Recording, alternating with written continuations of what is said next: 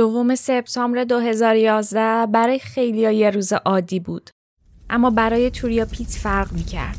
تو همون چند لحظه ای که آتیش داشت با سرعت زیاد به بالای تپه می رسید، توریا تمام زندگی 24 سالش رو مرور کرد. زندگی خوبی داشت. زن خوش هیکل و سالمی بود. کار خوب و دوستای مهربونی داشت. عاشق دوست پسرش مایکل بود.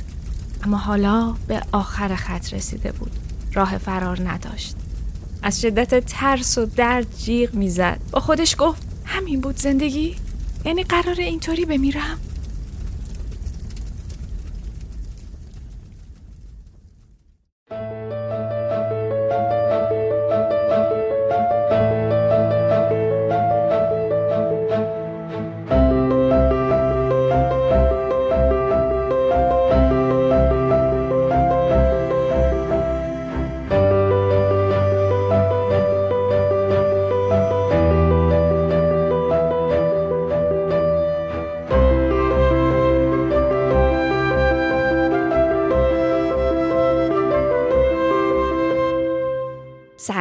من هده میر مقدم هستم. صدای من رو از قسمت 27 پادکست روزن میشنوید. نمی‌دونم وقتی که شما دارید این قسمت رو گوش می‌دید کجای تاریخ و در چه موقعیت جغرافیایی هستید. اما الان که من دارم این قسمت رو ضبط می‌کنم در نیمکره جنوبی یعنی جایی که من زندگی می‌کنم جولای 2022 هوا سرد و زمستونیه. تو نیمکره شمالی تابستون و ایران ما تیر ماه 1401 خورشیدی رو سپری می‌کنه. امروز بوریس جانسون نخست وزیر بریتانیا استعفا داد. شینزو آبه نخست وزیر سابق ژاپن به ضرب گلوله کشته شد. یک ماه و نیم از حادثه متروپول میگذره. اما داغش هنوز که هنوز برای هممون تازه است. جونم براتون بگه که وریا قفوری که سالها کاپیتان استقلال بود توی همین روزا از این تیم کنار گذاشته شد. دنیا هنوز پر از تبعیض و نابرابریه. برای همینم من پادکست روزن رو می‌سازم. توی هر قسمت پادکست روزن من در مورد تبعیض های جنسیتی و موضوعاتی صحبت می‌کنم که بین زندگی زنان و مردان فاصله میندازه.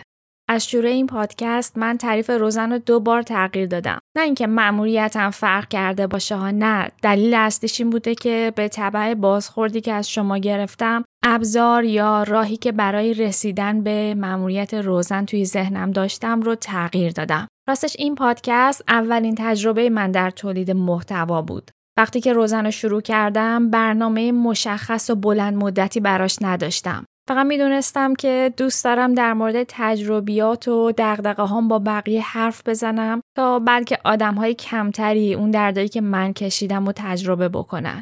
به مرور زمان سعی کردم که کیفیت پادکست رو بهتر بکنم. مثلا روزنان رو بهش اضافه کردم تا اینجا فقط حرفا و تجربیات من نباشه و شما بتونید داستان زنانی رو بشنوید که هر کدوم در نوع خودشون پیشرو و تاثیرگذار بودن. در واقع داستان زنانی که به نحوی با این ها مبارزه و این فاصله رو کمتر کردند. در انتخاب شخصیت های روزنان همیشه دقت کردم که سراغ افرادی برم که داستان زندگیشون رو کمتر در رسانه ها شنیدیم و البته از نظر خودم براینده تاثیرشون در محیط اطراف با اختلاف مثبت بوده. این قسمت هم همونطور که احتمالا حد زدید روزنانه. می‌خوام در مورد یک زن متفاوت و قدرتمند صحبت بکنم. کسی که داستان زندگیش در یک کلام باور نکردنیه. توریا پیت زنی که شعله های آتیش مسیر زندگیش رو تغییر داد. داستان توریا رو توی دو قسمت براتون تعریف می‌کنم. یه خواهشی که ازتون دارم اینه که این دو قسمت رو تا آخر گوش بدید چون پایان داستان می‌خوام یه حرف خیلی مهم بهتون بزنم. یه حرفی که به اندازه تمام قسمت های روزنانی که ساختم برام مهمه. تا الان فکر می‌کردم گفتن نداره اما می‌خوام یه بار برای همیشه در موردش حرف بزنم. پس حتما حتما تا انتهای این مینی سریال رو گوش کنید. راستی در قسمت قبلی که در مورد تصویر بدنی ما از خودمون بود یه جا من گفته بودم که چه بسا کسایی که سلامت روحی و روانی ندارن و برای جامعه خطرناکترن. راستش من می‌دونم که بسیار از ماها دچار افسردگی و بیماری های روحی هستیم. تو این عبارت می‌خواستم به اون کسایی اشاره بکنم که به واسطه بیماریشون به اطرافیانشون آسیب می‌زنن. پس اگر که این جمله باعث ناراحتی کسانی شده که یه جورایی درگیر بیماری های روحی هستن می‌خوام همینجا ازشون عذرخواهی بکنم. خب دیگه منتظرتون نمی‌ذارم بریم که کم کم داستان رو شروع بکنیم.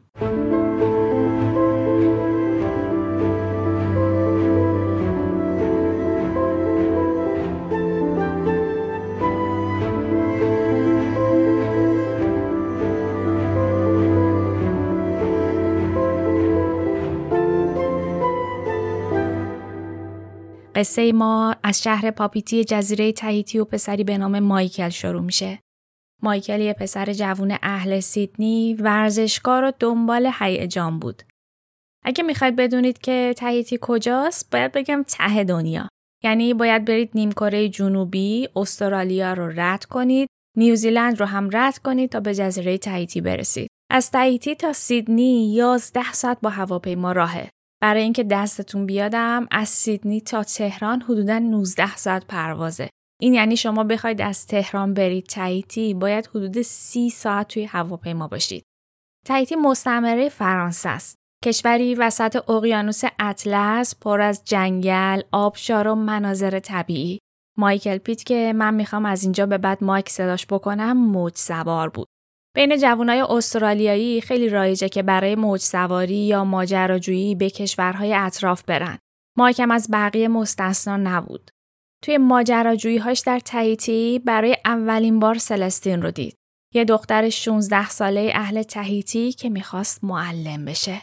برخلاف استرالیایی سلستین موهای تیره و پوست سبزه داشت. یکی هم با دخترایی که مایک تا اون موقع دیده بود فرق می‌کرد.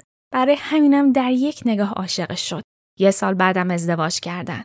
قضیه مالکه سال 1985 حدود سال 1364 خورشیدی با همون سرعتی هم که ازدواج کردن بچه دار شدن. فرزند اولشون پسر بود. اسمش رو گنجی گذاشتن. این اسم گنجی خیلی رو زبون من نمیچرخ و بارها و بارها گنجی گفتمش. پس اگر که احیانا بر اساس اشتباه من توی اپیزود گنجی رو گنجی گفتم همین حالا ازتون عذرخواهی می‌کنم و خواهشم اینه که از من بپذیریدش. مایک و سلستین هنوز بچه اول رو از شیر نگرفته بودن که بچه دومم اومد. یعنی سلستین در سن 19 سالگی فرزند دومش رو هم به دنیا آورد. دختری که اسمش رو توریا گذاشتن. بچه که به دنیا اومدن مایک تازه فهمید چه خبتی کرده. فهمید با تفریح و موج سواری که نمیشه خرج زندگی رو داد. گفت چه کنم چه نکنم تصمیم گرفت برگرد استرالیا. گشت دنبال کار و تونست که توی سیدنی کار پیدا بکنه.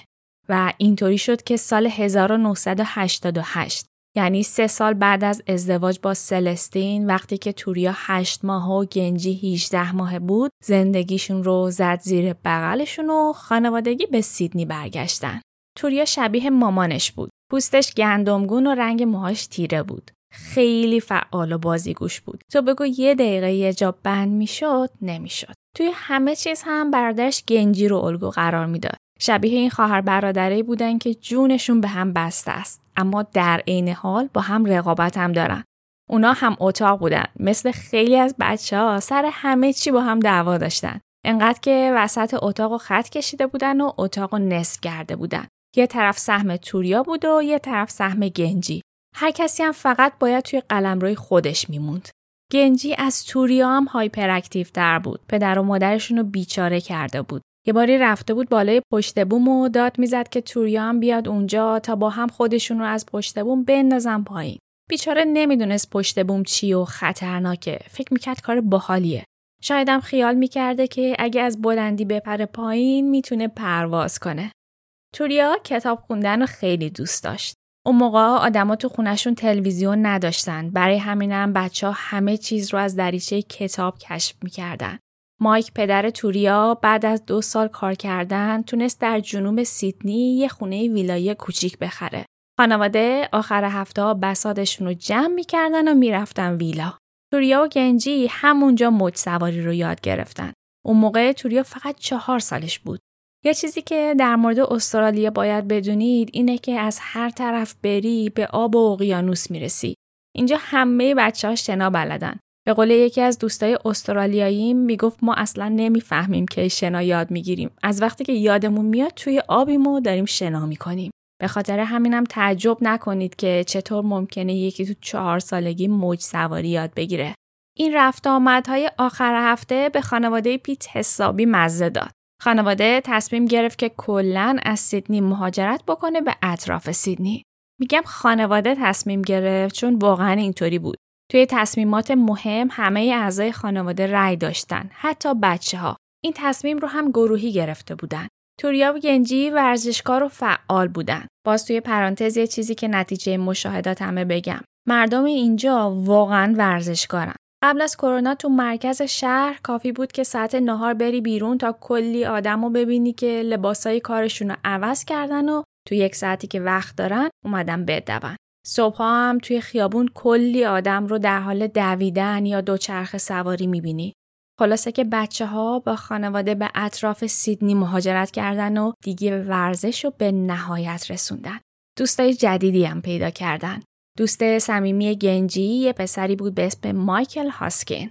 مایکل پوست و موی روشنی داشت. پسر مهربونی بود و مثل خود گنجی اهل ورزش بود. گنجی از آینده خبر نداشت.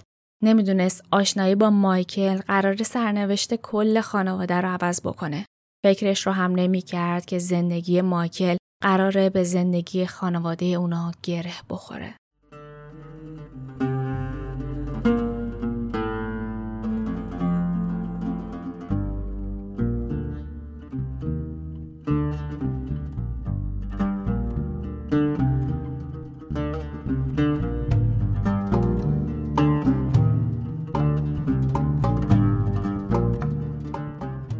توریا بعد از مدرسه و قبل از خواب می‌رفت میدوید.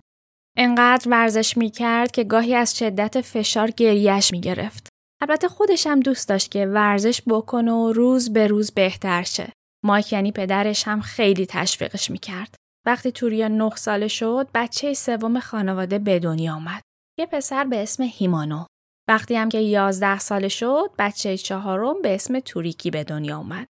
بچه چهارم که به دنیا آمد سلستین مادر توریا احساس کم بود کرد. تصمیم گرفت که شروع بکنه به نوشتن. علکی نوشتن نه جدی نویسندگی کردن. مادرش طبع نویسندگی خوبی داشت. در عرض یک سال کتابش رو تموم کرد و وقتی که توریا دوازده ساله بود کتاب اولش رو منتشر کرد. کتاب اول خوب فروخت اما کتاب دوم بود که خیلی سر و صدا به پا کرد. کلی جایزه ادبی برد. سلستین کتاب دومش رو به توریا تقدیم کرده بود. کلا هم کتاباش در مورد زندگی و مردم تهیتی بود. توریا عاشق مدرسه بود. عاشق ریاضی و علوم. تو عالم بچگی فکر می‌کرد قرار دنیا رو تغییر بده. سالهای اول دبیرستان دوست داشت دکتر بشه اما نظرش عوض شد. چون فهمید مامانش هم دوست داره اون دکتر بشه. توریا هم تو یه سنی بود که دوست داشت سرکشی کنه. مثلا همون سالهای اول دبیرستان گیر داد که من می‌خوام برم مدرسه کاتولیک از این جوگیریایی که بچه ها تو دوره نوجوانی دارن. پدر و مادرش آدمای مذهبی نبودن. موافق این تصمیمم نبودن اما خب مخالفتی هم نکردن. پشت سر توریا گنجی هم گفت من می‌خوام برم مدرسه کاتولیک. گفتم که این خواهر و برادر حسابی با هم رقابت داشتن. مدرسه یک ساعت با خونه فاصله داشت یعنی بچه ها هر روز باید یک ساعت رفت و یک ساعت برگشت با اتوبوس مدرسه توی راه می بودن. فاصله خیلی زیادی بود ولی بچه ها اهمیتی نمی‌دادن. توریا 15 ساله بود که اتوبوس مدرسه سرنگون شد. از این اتفاقایی که تو ایران تا دلتون بخواد پیش میاد. توی این سانحه یه پسر 16 ساله کشته شد. همین کافی بود تا سلستین و مایک تصمیم بگیرن که بچه ها رو از اون مدرسه بیارن بیرون. ترسیدن راستش. گفتن از کجا معلوم که این آخرین بار باشه. این شد که گنجی و توریا برگشتن به مدرسه اولشون. توریا بچه درسخونی بود. معدل کل دبیرستانش 93 از 100 شده بود و میخواستش که برای دانشگاه انتخاب رشته بکنه. اما 18 سالگی همراه با اتفاقات تلخی هم بود. همون سال پدر و مادرش از هم جدا شدن. سلستین اون موقع فقط 37 سالش بود. مایک و سلستین تو سن پایین ازدواج کرده بودن. تا چشمشون رو باز کردنم چهار تا بچه دوروبرشون بود. با هم تفاهم نداشتن و از یه جایی به بعد تصمیم گرفتن مسیر متفاوتی رو پیش بگیرن. مایک توی خونه موند و سلستین از خونه رفت. بچه ها رو هم بین خودشون تقسیم کردن. توریا اول از دست پدرش خیلی عصبانی بود اما یکم که گذشت و سنش بالاتر رفت هم پدر و هم مادرش رو بیشتر درک کرد.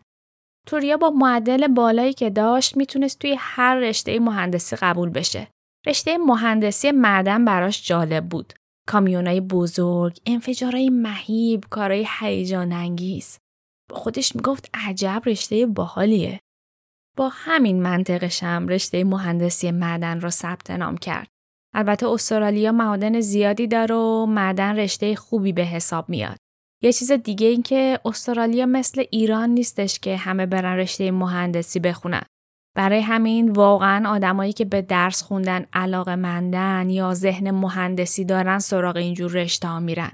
یه جورایی مهندسی خوندن کار خیلی خفنی به حساب میاد. توریا از اونجایی که خیلی بیش فعال بود توی دانشگاه دو تا رشته می‌خوند. مهندسی معدن و علوم محیط زیست. درساش خیلی سخت بود اما توریا عاشق رشته و دانشگاهش بود. خیلی درس می‌خوند انقدر که شاگرد اول رشتهش شد. شما فکر کنید دو تا رشته تو دانشگاه می‌خوند. آخر هفته تو مغازه اموش کار می‌کرد هر وقتم که می‌شد کار مدلینگ می‌کرد. هیکلش ورزشی و قدش بلند بود. چهره خوبی هم داشت به خاطر همین پروژه های خوبی بهش پیشنهاد می‌شد. پولی هم که با این کارهای نیمه وقت به دست می آورد جمع می کرد و باش می‌رفت سفر و عشق و حال. علاوه بر تمام این کارا کلی هم کار خیری انجام می‌داد. برای بچه های کشورهای محروم پول جمع می کرد. یه بار برای بچه های کمبوجیه پول جمع کرد و برای کمک داوطلبانه اونجا رفت. تو کمبوجیه با گروهی آشنا شد که قصد داشتن دور کشور رو با دو چرخه رکاب بزنن و برای خیریه پول جمع کنن. توریا هم از خدا خواسته بهشون پیوست. مسافتی که می‌خواستن برن 350 کیلومتر بود اما بیشتر مسیر گلی و ناهموار بود. یعنی کار همچین راحتی هم نبود. اما توریا خیلی راحت از پسش بر اومد. کلا دوست داشتش که با فعالیت های فیزیکی به خیریه ها کمک بکنه. مثلا یه بار دیگه داوطلب شد که بره منگولیا تو یک پروژه خونه سازی شرکت کنه. این وسط ها هم هر وقت پاش میافتاد برای کارآموزی به معادن مختلف می‌رفت. کلا آروم و قرار نداشت نمی‌تونست یه جا بیکار بشینه. درسش که یکم پیش رفت توی شرکت مشاوره معدن هم مشغول به کار شد. زمان گذشت. زندگیش بر وفق مراد بود. تا اینکه توی روز گرم تابستونی بعد از مدتها دوباره مایکل رو دید. کدوم مایکل؟ مایکل هاسکین، دوست گنجی. مایکل و گنجی خیلی صمیمی بودن و دوستیشون رو از زمان کودکی حفظ کرده بودن. مایکل زیاد خونه گنجی میومد اما کاری به توریا نداشت. برعکس توریا خیلی از مایکل خوشش میومد. راستش از همون بچگی دوستش داشت. به نظرش مایکل سکسی و خوشقیافه بود. هیکلش خیلی خوب بود. موهای قشنگی هم داشت. هر وقت مایکل رو می‌دید قند توی دلش آب می‌شد. قلبش حری میریخت. اما روش نمی‌شد چیزی بگه. سعی می‌کرد عادی رفتار کنه. ولی خب توی خیالاتش همیشه فکر می‌کرد که با مایکل ازدواج می‌کنه، بچه دار میشن و تا آخر عمرشون با هم زندگی می‌کنن. تو دوره دانشجویی بسات عشق و حال و تفریح همه به پا بود. توریا هم تو خونش مهمونی زیاد می‌گرفت. یه بار دلو به دریا زد و مایکل رو هم دعوت کرد. به زن و به کوب و مشروب و عشق و حال. مایکل مست شد. خیلی هم مست شد. نمی‌تونست را بره. انقدر که زیر بغلش رو گرفتن و توی تخت توریا خوابوندنش. خونه توریا کوچیک بود. حالا یا به خاطر کوچیکی خونه یا به دلایل دیگه توریا اون شب رو روی همون تخت کنار مایکل خوابید. اما بینشون هیچ اتفاقی نیفتاد. خدا وکیلی هیچی نشد. صبح که توری از خواب بیدار شد دید که مایکل اصلا رفته. یه بار دیگه هم این اتفاق افتاد. توریا و مایکل روی تخت کنار هم خوابیدن اما هیچ اتفاقی بینشون نیفتاد. توریا دید اینطوری فایده نداره. اگه خودش چیزی نگه مایکل پا پیش نمی‌ذاره. 21 ساله که شد به مایکل گفت دوستش داره. مایکل هم گفت چرا زودتر نگفتی منم بهت علاقه دارم. اما بازم هیچ اتفاق رمانتیکی بینشون نیفتاد. دنبال زندگی های خودشون بودن اون موقع. یه جورایی راهشون یکی نبود. به خاطر همینم اون موقع با هم دوست نشدن. سال 2009 یعنی وقتی که توریا 22 سالش بود مامانش دوباره ازدواج کرد. سلستین و همسرش یه خونی در حوالی اولادولا گرفتن. سال بعدم پدرش دوباره ازدواج کرد. توریا که درسش تموم شده بود تصمیم گرفت برای تعطیلات به اولادولا بره. اولادولا جنوب سیدنیه نزدیک جایی که مایکل زندگی می‌کرد. دوستاش مهمونی گرفته بودن و توریا هم دعوت بود. یه لباس جذاب پوشید و کلی به خودش رسید. انقدر که سلستین بهش گفت چه خبره؟ چقدر خوشگل کردی؟ حتم دارم که امشب یکی رو میبوسی. توریا تو دلش خدا خدا می‌کرد که مایکل هاسکین هم توی اون مهمونی باشه. با خودش گفت این مایکل که پاپیش نمی‌ذاره. اگر که امشب ببینمش حتما خودم میرم و مایکل رو میبوسم. همینم شد. مایکل رو بوسید. همون شبم بهش گفت که دوست داره با هم زندگی کنن و با هم بچه دار بشن. مایکل خیلی تعجب کرد. اما خندید و هیچی نگفت. آخه معمولا اول رابطه که همچین حرفایی نمی‌زنن. اینطوری شد که بعد از کلی دست دست کردن رابطه مایکل و توریا شروع شد. Last night my beloved was like the moon So beautiful So beautiful like the moon So beautiful like the moon So beautiful like the moon, even brighter than the sun.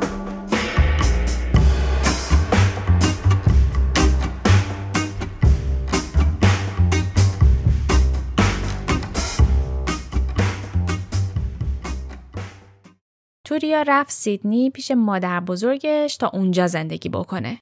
مایکل هم به بهانه توریا اومد سیدنی و با چند نفر از دوستاش همخونه شد. مایکل هم مثل توریا آدم فعالی بود. عاشق موج سواری، شنا و فعالیت های ورزشی بود. توریا و مایکل شدن همپای همدیگه. تمام اوقات بیکاریشون رو با هم میگذروندن. می‌رفتن اولادولا و موج سواری می‌کردن. برنامهشون اینطوری بود که صبح می‌رفتن موج سواری، میومدن خونه یه چیزی میخوردن، بعدش می‌رفتن قواسی، باز دوباره می اومدن خونه و یه چیزی میخوردن و آخرش هم می‌رفتن میدویدن. بعدش هم که دیگه شب شده بود و مجبور بودن برن خونه. رابطه عاشقانه ای داشتن. همه فکر می‌کردن که این دو نفر چقدر به هم میان. خودشونم باورشون نمی‌شد که انقدر همپا باشن. رابطهشون فوقالعاده پیش می‌رفت. توریا داشت دانشگاهش رو تموم می‌کرد. این ورانور دنبال کار بود تا اینکه یه موقعیت خوب در شهر کیمبرلی پیدا کرد. کیمبرلی توی یه ایالت دیگه است. ایالت استرالیای غربی. فاصلش با سیدنی 4600 کیلومتره. یعنی حدود 52 ساعت رانندگی. توریا برای مصاحبه اول باید به شهر داروین می‌رفت که خودش چهار ساعت پرواز بود. بعد باید یه پرواز دیگه سوار می‌شد که اونم 45 دقیقه طول می‌کشید. از اونجا باید سه ساعت رانندگی می‌کرد تا به معدنی که باید توش کار می‌کرد برسه. معدن کانونورا. کیمبرلی شهر خیلی قشنگی بود. توریا برای رفتن به اونجا خیلی هیجان داشت. برای استخدام شدن باید مدرک رانندگی کامیون می‌گرفت. شرایط کارم اینطوری بود که دو هفته کار می‌کرد و دو هفته هم تعطیلات داشت. توریا از خدا خواسته گفت دو هفته کار می‌کنم دو هفته دیگه هم با مایکل میرم عشق و حال. حالا یکم بشنوید از مایکل. مایکل چهار سال بود که نیروی پلیس بود. اوایل برای اینکه یه کاری داشته باشه رفته بود پلیس شده بود. اما یهو چشمشو باز کرد و دید چهار سال شده. اصلا کارشو دوست نداشت. گفت چیکار کنم چیکار نکنم؟ تصمیم گرفت که بره دانشگاه. رشته آموزش رو ثبت نام کرد. دوستاش معلم مدرسه بشه. اما خب اوضاع اینطوری نموند. مدیریت مدنی که توریا توش کار می‌کرد عوض شد. مدیریت جدید گفت می‌خوام سیستم کاری رو تغییر بدم. چهار روز کار و سه روز استراحت. یهو همه برنامه های توریا به هم ریخت. فکر کنیم با این مسافتی که معدن با سیدنی داشت یه روز باید برای رفت توی راه می بود و یه روزم برای برگشت. اصلا نمی‌تونست از اون سه روز استفاده بکنه. مایکل هم که رفته بود دانشگاه فهمید که آموزش رو دوست نداره. دید اصلا به درد معلمی نمی‌خوره. این شد که درسش رو رها کرد. تصمیم گرفت بره کانانورا نزدیک توریا. کانانورا منطقه نزدیک کیمبرلی بود که فقط 700 نفر جمعیت داشت. نزدیک مدنی که توریا توش کار می‌کرد. مایکل تونست اونجا به عنوان کارگر تکنسین معدن کار پیدا بکنه و اینجوری شد که زوج عاشق دوباره به هم رسیدن. روزای تعطیل بسات تفریح به پا بود. می‌رفتن صخر نوردی، پیاده روی، طبیعت گردی. روزای عادی هم می‌رفتن میدویدن. گاهی روزی سی کیلومتر میدویدن. توریا قصد با شروع سال 2011 به صورت حرفه‌ای توی مسابقات و رویدادهای دو شرکت کنه. یکم تو اینترنت گشت و یه مسابقه 100 کیلومتری رو پیدا کرد که ورودیش 1500 دلار بود. قیمتش خیلی زیاد بود. مایکل می‌گفت چه خبره 1500 دلار رو برای شرکت کردن توی مسابقه توریا هم ته دلش می‌دونست که این رقم خیلی زیاده ولی وسوسه شده بود شانسش رو امتحان بکنه. اسمش رو فرستاد اما پولی پرداخت نکرد. گفت بذار ببینم چی میشه. از شانسش یا شایدم از بد شانسیش چند هفته بعد از طرف برگزار کننده های مسابقه یه ایمیل دریافت کرد. بهش گفته بودن نیازی نیست 1500 دلار رو پرداخت کن و اونا بهش بلیت رایگان میدن. یه شرکتی قبول کرده بود اسپانسر مسابقات بشه. برگزار کننده های مسابقه هم برای اینکه تعداد شرکت کننده ها زیاد بشه و به حد نصاب برسه تصمیم گرفته بودند که به یه تعدادی از شرکت کننده ها بلیت رایگان بدن. اما کاش هیچ وقت این کارو نمی کردن. کاش اصلا اون مسابقه برگزار نمی شد. کاش هیچ شرکتی اسپانسر اون مسابقه نمی شد تا توریا و خیلی های دیگه بلیت رایگان نگیرن. توریا خوشحال شد اما نمی‌دونست که این مسابقه قرار مسیر زندگیش رو برای همیشه تغییر بده.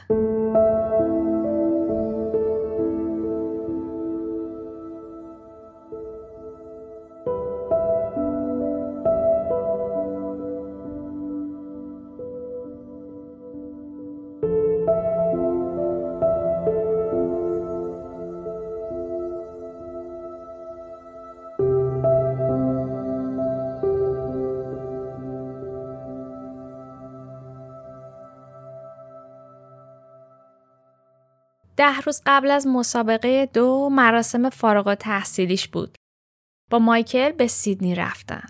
توریا روی ابرا بود. همه چیز زندگیش سر جاش بود. درسش تموم شده بود. یه کار خوب داشت. مایکل نزدیکش بود و عاشقانه هاشون تمومی نداشت. بدنش روی فرم بود و حالا داشت برای اولین بار توی مسابقات دو شرکت می‌کرد. توریا که داشت برای گرفتن مدرک لیسانس بالای سن می‌رفت مایکل محو تماشا شده بود توریا رو به خاطر همه چیز تحسین می‌کرد و بی صبرانه منتظر بود تا با هم دنیا رو کشف کنه. مراسم تموم شد. مایکل می‌خواست برای دیدن چند تا از دوستاش تو سیدنی بمونه اما توریا باید زودتر برمیگشت تا خودش رو برای مسابقه آماده بکنه. مایکل توریا رو تا دم ایستگاه اتوبوس رسوند. وقت خداحافظی توریا خیلی سریع مایکل رو بوسید و مایکل بی این که بدونه برای آخرین بار صورت توریا رو تماشا کرد. روز قبل از مسابقه شرکت کننده ها رو جمع کردن و در مورد مسیر و قوانین برنامه توضیح دادن. در طول مسیر 6 ایستگاه استراحت وجود داشت. گفتم موبایل آنتن نمیده. کل رویدادم فیلم برداری میشه. در واقع یکی از دلایل برگزاری مسابقه نشون دادن جاذبه های اون منطقه از استرالیا بود و می‌خواستن فیلم مسابقه رو به صورت تبلیغات استفاده کنن. شب قبل مسابقه توریا کولش رو بست. توی کوله پشتیش وسایل ضروری مثل آب، کمی غذا، قرصای مسکن و یه لباس آستین بلند گذاشت. زودم به تخت خواب رفت. قبل از خواب به فرد شبش فکر می‌کرد. وقتی که مسابقه رو تموم کرد و جلوی این هدفش هم یه تیک بزرگ زده. صبح روز دوم سپتامبر ساعت 6 و 20 دقیقه صبح شرکت کننده ها بیرون هتل صف کشیده بودند تا با اتوبوس به محل مسابقه برن. از تمامی استرالیا برای شرکت توی مسابقه اومده بودن. دوازده نفرم از خارج استرالیا شرکت کرده بودن. قبل از مسابقه توریا چند بار تلاش کرد تا با مایکل تماس بگیره. اما مایکل گوشیشو بر نمی داشت. توریا حدس می‌زد تا صبح مشغول پارتی کردن با دوستاش بود و اون وقت صبح خوابه. راستش یه کمی هرسش گرفت. دوستاش قبل اتفاق به این مهمی با مایکل صحبت بکنه. اما نهایتا بیخیال شد و براش پیام گذاشت. وقتی همه شرکت کننده ها جمع شدن مسئول برنامه گفت که توی بخشای از مسیر آتش های پراکنده دیده شده. گفت مسئله مهمی نیست فقط ازشون خواست حواسشون به اطراف باشه توی مسیر مسابقه بمونن و اگر که آتشی دیدن سمتش نرن. مسابقه شروع شد. توریا تا ایستگاه اول و دوم رو راحت دوید. یه چیزی حدود 19 کیلومتر مسیر رو اومده بود و عین خیالش نبود. تا ایستگاه سوم 20 کیلومتر راه بود. یکی از سختترین بخش‌های مسیر هم همینجا بود. این بخش از مسیر ناهموار بود و باید از روی تپه ها میدویدن. توریا خیلی مصمم میدوید. با آیپادش موزیک گوش می‌داد و حواسش فقط به مسیر روبرو بود. انقدر که متوجه شعله های آتیش نشد. دودی رو که با سرعت بهش نزدیک می‌شد ندید. توی مسیر به دو نفر از شرکت کننده ها رسید. یه پسر جوون و یه مرد مسن که زیر درخت نشسته بودن و یه چیزی میخوردن. هنسفریش رو در آورد تا یه سلام علیکی بکنه. همون موقع یه صدای بلند چیزی شبیه انفجار رو شنید. فکر شاید صدای کامیون یا تریلی بوده. توجهی نکرد. هنسفریش رو توی گوشش گذاشت و به دویدن ادامه داد. جلوتر که رفت دود آتیش رو در دور دست دید. از دور آتیش خیلی کوچیک و کمجون به نظر می رسید. دوروبرش رو نگاه کرد. دید یه آقا و خانومی دارن با نگرانی با هم حرف می‌زنن. رفت سمتشون. داشتن در مورد آتیش صحبت می‌کردن. تا پرسید چی شده و چطور شده یهو دید آتیش زبونه کشید و داره با سرعت زیادی بهشون نزدیک میشه. آتیش فقط یه چند صد متری باهاشون فاصله داشت. باد شعله های آتیش رو بزرگ و بزرگتر می‌کرد. دست پاچه شدن. دنبال راه فرار بودن. دیدن جلوتر یه تپه است. فکر کردن اگه از تپه بالا برن آتیش بهشون نمی‌رسه. اما نمی‌دونستن که آتیش از تپه راحت تر بالا میاد. شیش نفر شده بودن. کسایی که تو این آتیش گیر کرد و دنبال راه فرار بودن. مایکل هال مرد چل ساله‌ای که از لندن برای شرکت تو مسابقه اومده بود. قرار بود فردای مسابقه به خونه برگرده تا روز پدر کنار همسر و دختراش باشه. شانه 22 ساله و پدرش مارتین 56 ساله که اصالتا اهل قنا بودن و 6 سال پیش به استرالیا مهاجرت کرده بودن. این دو نفر همون مرد مسن و پسر جوانی بودن که توریا از کنارشون گذشته بود. تا حالا شدن سه تا. دو نفر دیگه هم بودن. هال بنسون و کیت سندرسون. هال 36 ساله و کارشناس مالی بود. کیت هم 36 ساله و کاراگاه خصوصی بود. حال و کیت با هم دوست بودن. این اولین باری بود که توی یک تورنمنت با هم شرکت می‌کردن. اونا از دور توریا رو دیده بودن که سمت آتیش میره اما چون توریا هنسفیری توی گوشش بود نتونسته بودن بهش اختار بدن. این چند نفر تا چند ساعت پیش هیچ ارتباطی به هم نداشتن. اصلا از وجود همدیگه خبری نداشتن. چیزی که اونا رو به هم وصل می‌کرد شعله های آتیش بود. آتیشی که لحظه به لحظه بزرگتر می‌شد. سپتامبر گرمترین فصل در اون منطقه از استرالیاست. درختها و بوته ها از شدت سرما خشک میشن و به سرعت آتیش می‌گیرن. بوشفایر یا آتیش سوزی مراتع توی استرالیا اتفاق نادری نیست. همه می‌دونستن که این آتیش معنیش چی و چقدر می‌تونه خطرناک باشه. توریا به گریه افتاده بود. کیت هم کنارش بود. وضعیت بقیه هم بهتر نبود. هر کدوم سراسیمه به یه سمتی فرار می‌کردن. توریا بلوز آستین بلندش رو در آورد و روی پاهاش انداخت تا از آتیش محافظتشون بکنه. کیت ناامیدانه باقی مونده آبی رو که داشت روی خودش ریخت تا آتیش ازش عبور بکنه و تنش رو نسوزونه. حالی یه لحظه برگشت تا کیت رو پیدا بکنه دید آتیش به کیت رسید و داره پوستش رو ذره ذره میسوزونه شونه های کیت آتیش گرفته بود و داشت از ترس و درد جیغ می‌کشید کیت شروع کرد به دویدن اما چند قدم بعد روی یه تخت سنگ افتاد. بعد صدای جیغای توریا به گوشش رسید. توریا داغی آتیش رو توی عمق وجودش احساس می‌کرد. آخرین ذره های توانش رو جمع کرد تا از تپه بالای سرش بالا بره. اما پاش لغزید، زمین افتاد و سرش به سنگ خورد. حال این صحنه ها رو می‌دید اما چاره ای نداشت باید میدوید و جون خودش رو نجات می‌داد. صدای جیغا انقدر بلند بود که مطمئن بود دخترها زنده نمیمونن. مایکل نفر بعدی بود. به فکرش رسید سمت آتیش بره به محدوده که قبلا سوخته و در نتیجه شدت شعله ها کمتره. از اون طرف مارتین و شان داشتن به سمت بالای شیب میدویدن. حین دویدن مارتین زمین خورد و درد توی مچ یکی از پاهاش پیچید. شان متوجه نشد مارتین افتاده با تمام وجودش داشت میدوید. مارتین که افتاد آتیشم بهش رسید. تنها چیزی که به ذهنش رسید این بود که دستاشو روی چشماش بگیره تا چشماش نسوزن. با مچ آسیب دیدش بلند شد و با سرعت توی آتیش رفت. به امید اینکه بتونه از آتیش عبور بکنه. دامنه آتیش وسیع بود. زمین انقدر داغ بود که کفشاش زوب شد و از پاهاش کنده شد. دوباره زمین خورد. این بار اون یکی مچ پاش آسیب دید. یه لحظه این صحنه رو تصور کنید. فکر کنید که یه دوربین بالای این منطقه است و حال این آدم رو داره ضبط می‌کنه. کیت و توریا یه گوشه دارن از درد فریاد می‌کشن. شان و مایکل دارن برای نجات جونشون میدون. مارتین روی زمین افتاده و آتیش لحظه لحظه داره شعله ورتر میشه.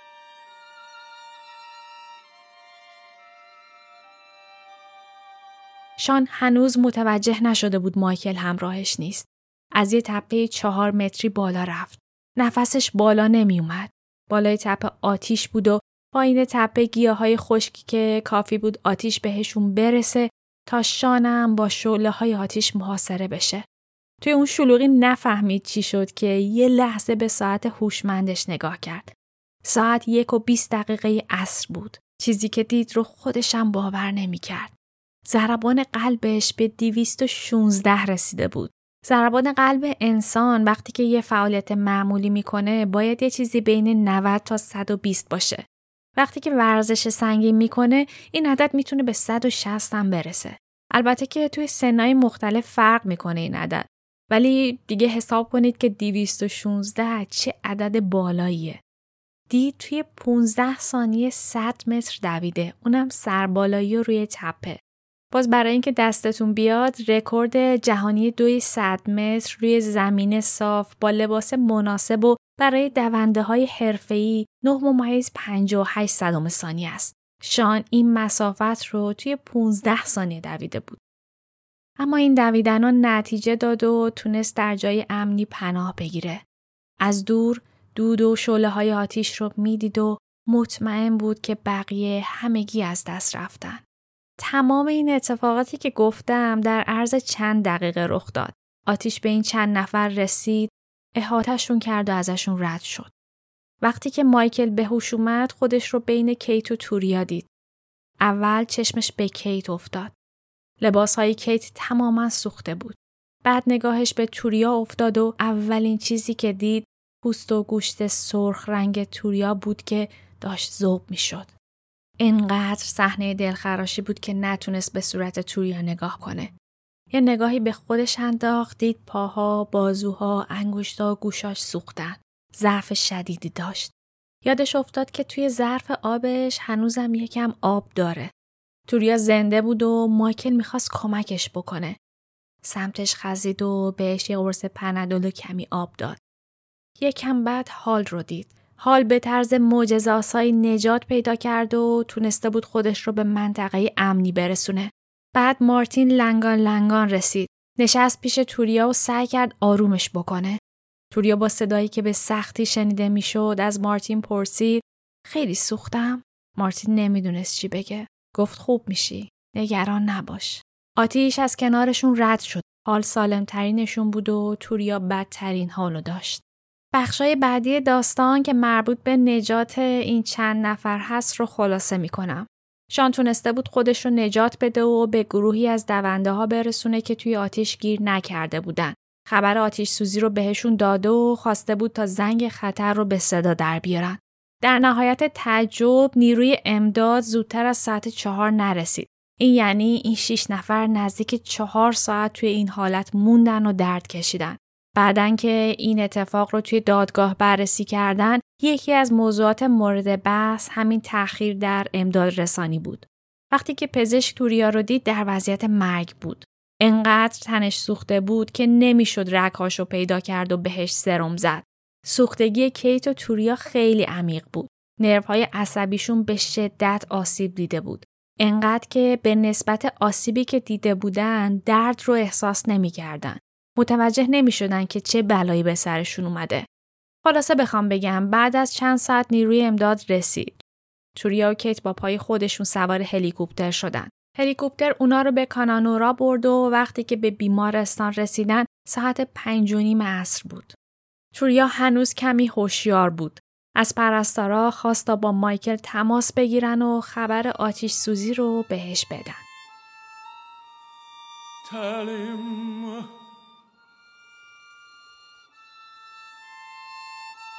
Tell him thanks for the postcard.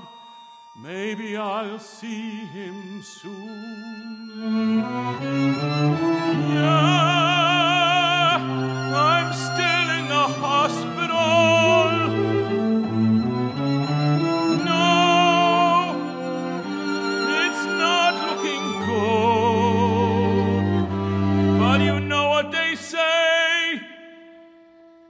nobody lives forever.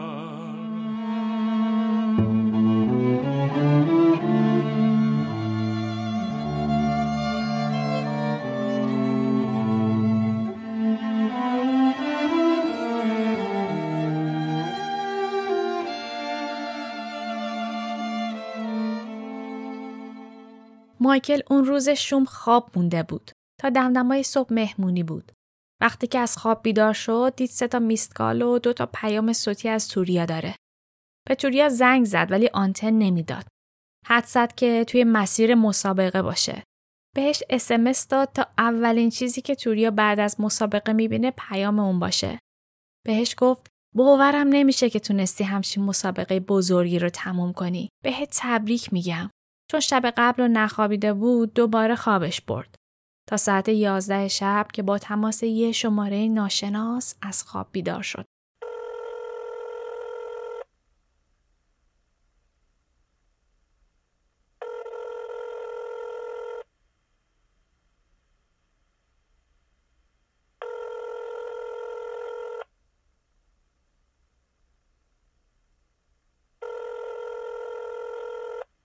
شما مایکل هستی؟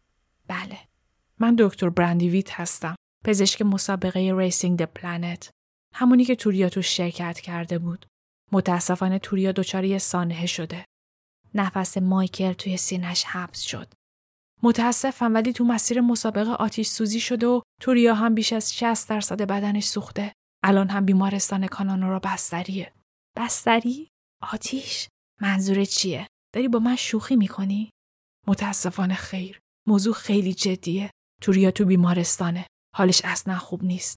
تا یه ساعت دیگه تو کانانورا میمونه و بعد منتقلش می‌کنم بیمارستان شهر پرث. مایکل احساس کرد تمام بدنش میلرزه. شوکه شده بود. نمی‌تونست این حجم از اطلاعات رو پردازش کنه. نفهمید چطور چمدوناشو بست. ماشین گرفت و به فرودگاه رفت تا به سمت پرث پرواز کنه. نفهمید چطور به گنجی، سلستین و پدر و مادر خودش زنگ زد و خبر رو داد. وقتی به شهر پرث و بیمارستانی که گفته بودن رسید بهش گفتن اصلا توریا رو اونجا نیاوردن. انقدر حالش بحرانی بوده که پرواز طولانی براش ریسک داشته. ناچارم بردنش بخش مراقبت های ویژه بیمارستان داروین. دکتر توریا گفت وضعیت دخترک ثابت شد و می‌خوان عملش کنن. مایکل منتظر خانواده توریا موند. بعد هم همگی برای داروین پرواز گرفتن و سمت فرودگاه رفتن. داشتن سوار هواپیما می شدن که تلفن دوباره زنگ خورد. دکتر بیمارستان بود. می گفت تصمیم تیم پزشکی اینه که توریا رو به بیمارستان کنکورد سیدنی منتقل کنند. این یعنی دو ساعت بعد از رسیدن مایکل و خانواده به داروین توریا رو از اونجا می بردن. مایکل باید تصمیم می گرفت که چیکار کنن. گفت همگی میریم به داروین. دل توی دلش نبود. میترسید اتفاق بدی بیفته و اونا کنار توریا نباشن. حالا همه کی بودن؟ مایکل، گری پدر مایکل، گنجی و انجلا نامزدش و سلستین مادر توریا. این جمع به داروین که رسیدن دکتر سراحتا بهشون گفت که خیلی امیدوار نباشن. گفت توریا ممکنه هر لحظه از دنیا بره. صورت و بدن توریا به شدت ورم کرده بود. ورم کردن یکی از اولین های بدن به درجه بالای سوختگیه. بدن به صورت خودکار به سمت های از بین رفته خون رو جریان میده. در نتیجه این اتفاق خون توی رگها قلیز میشه. وضع توریا بدتر از اینا بود چون که وقت آتیش سوزی بدنش کم آب بود. برای همه خشکی توی بافتای از بین رفته بیشتر از حالت نرمال بود. سلستین و مایکل دلشو نداشتن توریا رو از نزدیک ببینن. مایکل بعید می‌دونست توریا بتونه از این شرایط جون سالم به در ببره. دوست داشت آخرین تصویری که از توریا در ذهنش داره تصویر دختر خندان، پرشور و ورزشکاری باشه که همیشه میشناخته. گنجی هم طاقت نداشت. انجلا هم که تازه با گنجی نامزد کرده بود و خیلی بیرب بود که بخواد بره ملاقات. تنها کسی که دلش اومد توریا رو ببینه گری بود. به اتاق مراقبت های ویژه رفت و چند دقیقه بعد که بیرون اومد دستش رو گذاشت روی شونه مایکل و گفت متاسفم پسرم ولی بعید می‌دونم که از اون اتاق زنده بیرون بیاد. همون روز مایک پدر توریا هم خودش رو رسون. پزشک توریا بهشون گفت که دخترک ممکنه هر لحظه تموم بکنه. گفت امیدی به نجاتش نیست. حرف دکتر مثل سینی توی صورت خانواده خورد. سلستین تقریبا از هوش رفت. دو هفته پیش فارغ و تحصیلی توریا بود و حالا دخترش توی تخت بیمارستان داشت با مرگ دست و پنجه نرم می‌کرد. مایک برخلاف همه رفت تا دخترش رو از نزدیک ببینه. چیزی که روی تخت بیمارستان می‌دید رو باور نمی‌کرد. همیشه تصورش این بود که وقتی کسی میسوزه تمام بدنش از سوختگی سیاه میشه. اما بدن توریا صورتی شده بود. به شدت ورم کرده بود. صورتش که انگار دو برابر اندازه طبیعی شده بود. دکترها کمیته تشکیل داده بودند تا ببینن قبل از انتقال چه کاری می‌تونن برای توریا و کیت انجام بدن. یکی از راهها اسکاروتومی بود. حالا اسکاروتومی چیه؟ من یکم سرچ کردم در موردش. ممکنه تعریف دقیقی نباشه اما از من غیر پزشک بپذیریدش. پوستی که سوختگی درجه سه داره سخت، خشک و بدون درده و خاصیت ارتجایی خودش رو از دست داده. به این پوست میگن اسکار. توی اسکاروتومی این اسکار روی پوست رو می‌برن طوری که بافت چربی زیرش مشخص بشه. اسکاروتومی کمک می‌کنه فشار روی پوست کمتر و گردش خون راحت تر بشه. بدن توریا تماما سوخته بود. escharotomy خیلی زمان می برد و عمل طولانی بود. می‌تونست خطرناکم باشه. برای کاهش ریسک تصمیم گرفتن دو تا جراح همزمان روی بدن توریا کار بکنن. اینجای داستان یه update از کیت هم بدم. وضعیت کیت هم مثل توریا بود. حدود 60 درصد بدنش سوخته بود اما برخلاف توریا صورتش اصلا آسیبی ندیده بود. قرار بود که کیت رو هم escharotomy بکنن. عمل هر دو نفر خوب انجام شد. فشار خونشون ثابت بود. این یعنی توریا رو می‌تونستن به سیدنی منتقل بکنن. کیت رو هم بردن به شهر ملبورن. کل خانواده ها هم دوباره سوار هواپیما شدن و دنبالشون رفتن.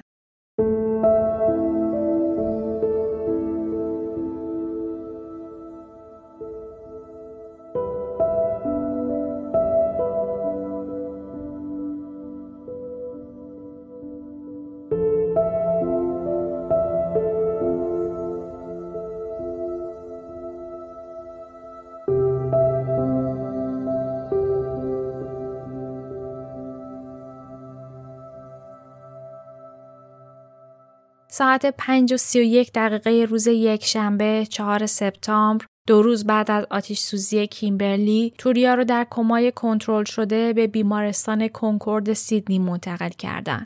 کمای کنترل شده یعنی پزشکان خودخواسته اونو در حالت بیهوشی قرار دادن تا بتونن سوار هواپیما بکننش. توی پروندهش نوشته شده بود سوختگی عمیق 64 درصد بدن، صورت، گردن، شانه راست، دستها، بالا و پایین پاها.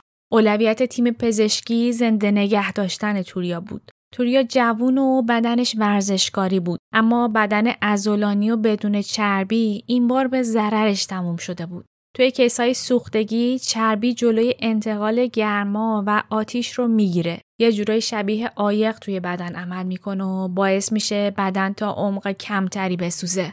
اما بدن توریا چربی آنچنانی نداشت و در نتیجه آتیش تا عمق زیادی از بافت بدن نفوذ کرده بود. به مرور زمان خانواده توریا شهامت اینو پیدا کردن که از نزدیک ببیننش. توریا که چه عرض کنم بدنی که مثل مومیایی از سر تا پا باند پیچی شده بود. باهاش حرف می زدن و امیدوار بودن ناخداگاه توریا حرفهاشون رو بشنوه و برای زنده موندن تلاش کنه. سلستین بالای سرش دعا می‌خوند و مایک بهش می‌گفت تو قوی هستی دخترم از پس این روزا برمیای. مایکل هم بالاخره دلش رو راضی کرد تا توریا رو ببینه. اما خودشم باور نمی‌کرد که لحظه رویارویی دوباره با عشق زندگیش اینقدر تکان دهنده باشه. توریای زیباش تماما باندپیچی شده بود. فقط چشما و دهانش مشخص بود. پرستار به توریا گفت که مایکل به دیدنش اومده. توریا برای اولین بار بعد از آتیش سوزی به صدای یکی عکس عمل نشون داد. سرش رو به آرومی تکون داد. مایکل میلرزید. جلوتر رفت و گفت توریا من مایکلم. منو می‌بینی؟ در کمال ناباوری توریا سرش رو به سمت مایکل گردوند و چشمهاش رو باز کرد. برای چند ثانیه به مایکل نگاه کرد و دوباره چشمهاش رو بست. انگار جان تازه‌ای به مایکل اضافه کرده بودن. براش همینم کفایت می‌کرد اینکه توریان رو بشناسه و بهش عکس نشون بده. دکترها می‌گفتن توریا باید یه عمل دیگه هم بکنه. توی عمل جدید پوستش رو بیشتر میشکافن و تمام بافتهای مرده رو جدا می‌کنن. صبح روز دوشنبه 5 سپتامبر ساعت 7 پروفسور هرتش پزشک متخصص و نامی بیمارستان به واحد سوختگی مراجعه کرد. کیس توریا رو براش توضیح دادن. وقتی که دخترک رو دید سریع اعلام وضعیت اورژانسی کرد و گفت این دختر هرچه سریعتر باید عمل بشه وگرنه میمیره. دکترها با نهایت سرعتی که می‌تونستن بقیه عملا رو جابجا کردن تا توریا اولین کسی باشه که اون روز جراحی میشه. عمل سختی پیش رو بود. توی بدن آدمای معمولی پوست یا چربی مثل یک محافظ یا عایق برای گرمای بدن عمل می‌کنه اما پوست سوخته گرمای بدن رو نگه نمیداره. برای همین لازم بود توریا رو در یک محیط ایزوله با دمای مشخص نگهداری کنن تا دمای بدنش ثابت بمونه. حتی اتاق عمل هم باید تنظیمات خاصی می داشت. حالا فکر کنید که توی این محیط و فضای گرم دکترها باید چند ساعت عمل جراحی رو انجام می‌دادن. اونا ناچار بودن تا لباس خیلی نازک و خنکی بپوشن تا کار رو توی اون دمای بالا قابل تحمل بکنه.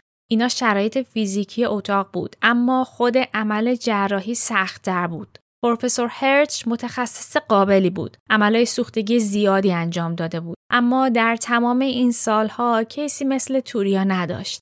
براش مثل روز روشن بود که توریا دیگه اون دختر زیبا و فعال سابق نمیشه. امیدوار بود بتونه جونش رو نجات بده اما می‌دونست کیفیت زندگی دخترک هرگز به حالت قبل بر نمیگرده. صورتش که از بین رفته بود. انگشتاشم تماما سوخته بود. تمام بدنش هم پر از زخم و جراحت بود. وقتی پروفسور هرچ صورت توریا رو جراحی می‌کرد به خودش گفت کاش بتونم یه بخشایی از صورتش رو نگه دارم. کاش که مجبور نشم همه صورتش رو بردارم. اگرچه به طرز معجزه آسایی چشمای توریا سالم مونده بود اما قضروف بینی و هر دو گوشش تماما سوخته بود. مجبور شدن بینی و گوشش رو کامل بردارن. یه جراح دیگه همزمان روی بخش های دیگه بدن کار می‌کرد. از ابتدای عمل مشخص بود که انگشتای توریا مشکل اساسی پیدا کردن. توی این قبیل جراحی ها هر چیزی که سوخته رو برمیدارن. چه پوست باشه چه بافت زیر پوستی. اما انگشتا بافت زیرپوستی ندارن یعنی وقتی که پوست رو بردارن اون چیزی که میمونه یعنی استخون و تاندون و رگهای عصبی به شدت آسیب پذیر و به راحتی از بین میره عمل چهار ساعت طول کشید دو تا جراح همزمان چیزی نزدیک به 64 درصد پوست و بافتای زیرپوستی توریا رو برداشتن و به جاش پوست مصنوعی گذاشتن. من یه بخشی از ویدیوی عمل رو دیدم. پوست مصنوعی یه چیزی شبیه پلاستیک اما یه ذره زخیم تره. نمی‌دونم چطوری توضیح بدم. فکر کنید مثلا کاسه تار روش پوست دیگه. یه همچین چیز رو تصور بکنید. این پوستا رو با یه دستگاهی صاف می‌کردن و روی بدن توریا که همرنگ گوشت قرمز بود پیوند می‌زدن. بعد شما فکر کنید چهار ساعت دو تا جراح فقط بخش های روی بدن توریا رو عمل کردن. چون توریا به پشت خوابیده بود و دکترها به جاهایی مثل کمر، شونه و پشت با دسترسی نداشتن. برای اون قسمت ها توریا رو باید دوباره به اتاق عمل می بردن. بعد از عمل وضعیت توریا ثابت بود. دکترها برای اعلام نتیجه عمل پیش خانوادهش اومدن. گفتن درد و شوکی که این عمل به بدن وارد می‌کنه وحشتناکه و هیچ عمل جراحی نمی‌تونه باهاش رقابت بکنه. گفتن که اگر که توریا رو به کمایی کنترل شده نمی بردن از شدت درد ساعتها دور اتاق میدویده و جیغ میکشیده در حدی که به جنون برسه. گفتن که توی دوازده ساعت آینده هر اتفاقی ممکنه بیفته. باید مدام بهش خون تزریق بکنن و کافیه که یکی از این بارا خون رو پس بزنه تا بمیره. چشمای توریا نسوخته بود اما دکترها مجبور شده بودن تمام صورتش رو بردارن و باید توی یه عمل دیگه بهش بینی و گوش جدید پیوند بزنن. دستا و بازوها نجات پیدا کرده بودن اما ممکن بود توریا تمام انگشتاشو از دست بده. گفتن که باید شیش ماه توی بیمارستان بمونه و اگر هم روزی بتونه از روی تخت بلند بشه صورت و پوست شبیه یک پیرزن هزار ساله خواهد بود. مایکل دوست پسر توریا به این حرفا دقیق گوش می‌داد. از دکتر پرسید ممکنه بعد شیش ماه بتونه راه بره؟ دکتر گفت احتمال داره بتونه. مایکل سری جواب داد من کنارش میمونم بهش کمک می‌کنم. دکتر هرچ از این حرفا زیاد شنیده بود. معمولا وقتی کسی دچار سوختگی و سانحه میشه، روزای اول همه خانواده دورش جمع هستن و وعده وعید میدن. اما یه کمی که میگذره همون آدما از این شرایط به سطوح میان و لحظه شماری می‌کنن تا به زندگی عادی برگردن. برای همین حرف مایکل رو شنید اما باور نکرد. مطمئن بود پسر خوشتیپ و سالمی مثل مایکل نمی‌تونه با این شرایط کنار بیاد. با خودش گفت اینا حتی ازدواج هم نکردن. خیلی سریح به مایکل گفت پسر جون دختری که از این تخت بلند میشه هیچ شباهتی به کسی که تو میشناختی نداره. رفتارش، ظاهرش، همه چیزش فرق می‌کنه. تقریبا تمام توانمندی های فیزیکیش رو از دست داده. خیلی از کاری ساده زندگیش رو هم ممکنه نتونه تا سالها تنهایی انجام بده. خوب فکراتو بکن. بی خودی وعده نده. مایکل هیچی نگفت. از بیمارستان زد بیرون. رفت به نزدیک در این جواهر فروشی و یک انگشتر جواهر نشان گرفت. از مغازه بیرون اومد و برگشت بیمارستان. با خودش گفت من توریا رو دوست دارم. هرگز تنهاش نمی‌ذارم. انقدر منتظرش میمونم تا بتونه راه برو و از اتاق بیمارستان بیرون بیاد. اون وقت با همین حلقه ازش خواستگاری می‌کنم.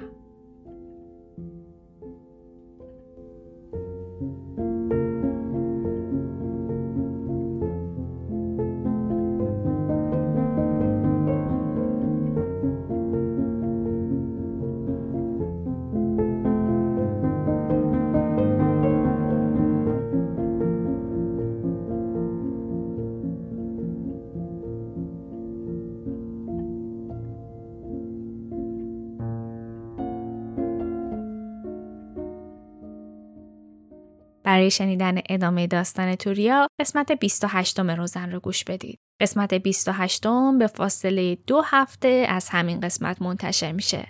پادکست روزن رایگان و من با عشق و بدون هیچ منتی برای شما تهیهش می‌کنم. تنها خواسته ای که همیشه ازتون داشتم این بوده که روزن رو به دیگران هم معرفی بکنید تا نتیجه تلاش های من آگاهی رسانی به آدم های بیشتری باشه. پس اگر که شما هم می‌خواهید در ادامه این چرخ سهمی داشته باشید روزن رو با دوستانتون هم به اشتراک بگذارید و هشتگ سهم من رو بزنید. من رو هم تگ کنید تا از دیدنتون ذوق کنم و انرژی بگیرم.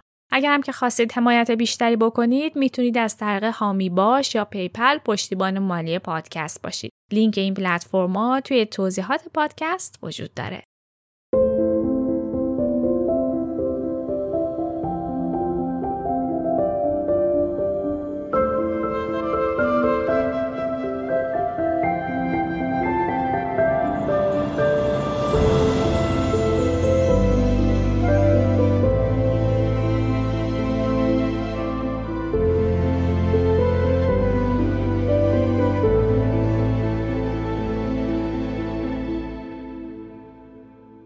این قسمت 27 م پادکست روزن بود که در تیر ماه 1401 منتشر شده. روزن را من هدیه میری مقدم می سازم. موزیک ابتدا، انتها و متن پادکست رو مسلم رسولی برام ساخته. نام و سازنده بقیه موزیک های استفاده شده توی این اپیزود رو هم توی توضیحات پادکست اضافه می‌کنم. راه های ارتباطی با من ایمیل شبکه های اجتماعی روزن هست که اونا رو هم توی توضیحات پادکست براتون گذاشتم.